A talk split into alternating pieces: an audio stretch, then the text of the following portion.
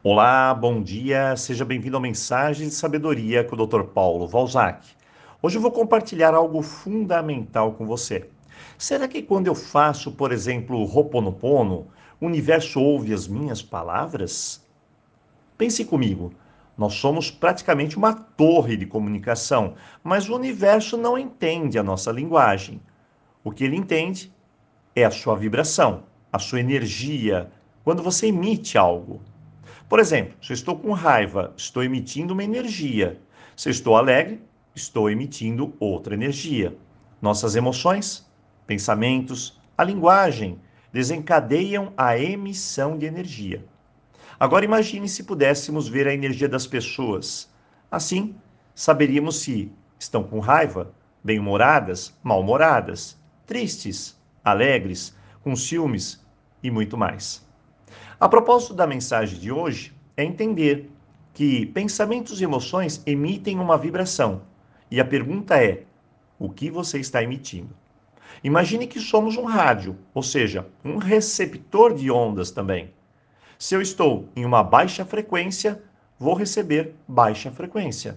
Não é possível estar em alta e sintonizar coisas baixas. Por isso, toda cautela em cuidar de seus pensamentos e emoções é boa, pois eles podem receber e emitir frequências positivas ou negativas. Hoje eu quero falar de cinco palavras que fazem você vibrar, emitir negativamente e assim te sintonizar com situações e pessoas também negativas. A primeira, nós já falamos que é hora de acabar com a expressão tá difícil. É difícil. Difícil e impossível não podem fazer parte do nosso vocabulário. Diga, isso é um desafio. E vamos lá. Segundo, bem, essa segunda ela trava. Uh, baixa o seu nível de energia? É, eu não consigo. Consegue sim. Pode haver um grau de dificuldade, é claro, mas você consegue. E se você acredita, a sua energia aumenta. Terceiro, muita gente diz: ai, doutor Paulo, mas não é fácil. Bem, está aí duas palavras que carregam a energia da desculpa: o mas e o não é fácil.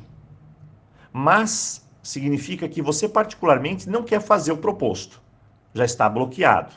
E, claro, fadigando o seu cérebro. É mais ou menos assim. Vou dar um exemplo.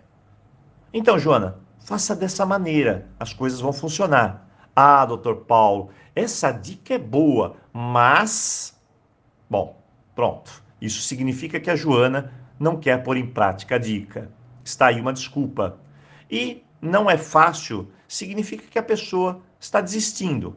E tudo isso nos coloca na energia da vítima, que é baixa. E quarto, a palavra eu sou. Muitas pessoas dizem, mas eu sou ansiosa, doutor Paulo. Veja a desculpa atrelada ao que ela acredita ser. O que é um tremendo erro. Afinal, não somos ansiosos, não somos medrosos, ciumentos, tristes. Essas são emoções.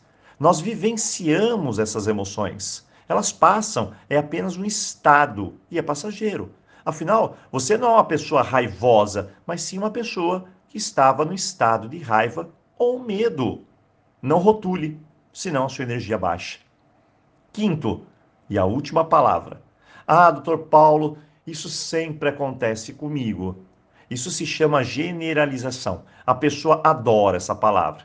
Ela se torna vítima do universo. É como se o universo escolhesse aquela pessoa em meio a 8 bilhões de outras para atormentar. E é um absurdo. Então, elimine esse negócio de sempre acontece comigo. Para melhorar a sua energia, basta começar a se auto-observar. O que você fala é um pouco do que você sente e de como você fará as coisas. É difícil? Eu não consigo, mas não é fácil, eu sou assim, é sempre comigo, são palavras que vão te ajudar a travar a sua vida bloquear, a te trazer apenas a energia de mesmo padrão, baixa. Então hoje é dia de mudar alguns hábitos. Respire fundo e vamos lá. vamos nos vigiar um pouco. E eu desejo a você um ótimo dia e, claro, um ótimo começo de semana. Vamos juntos!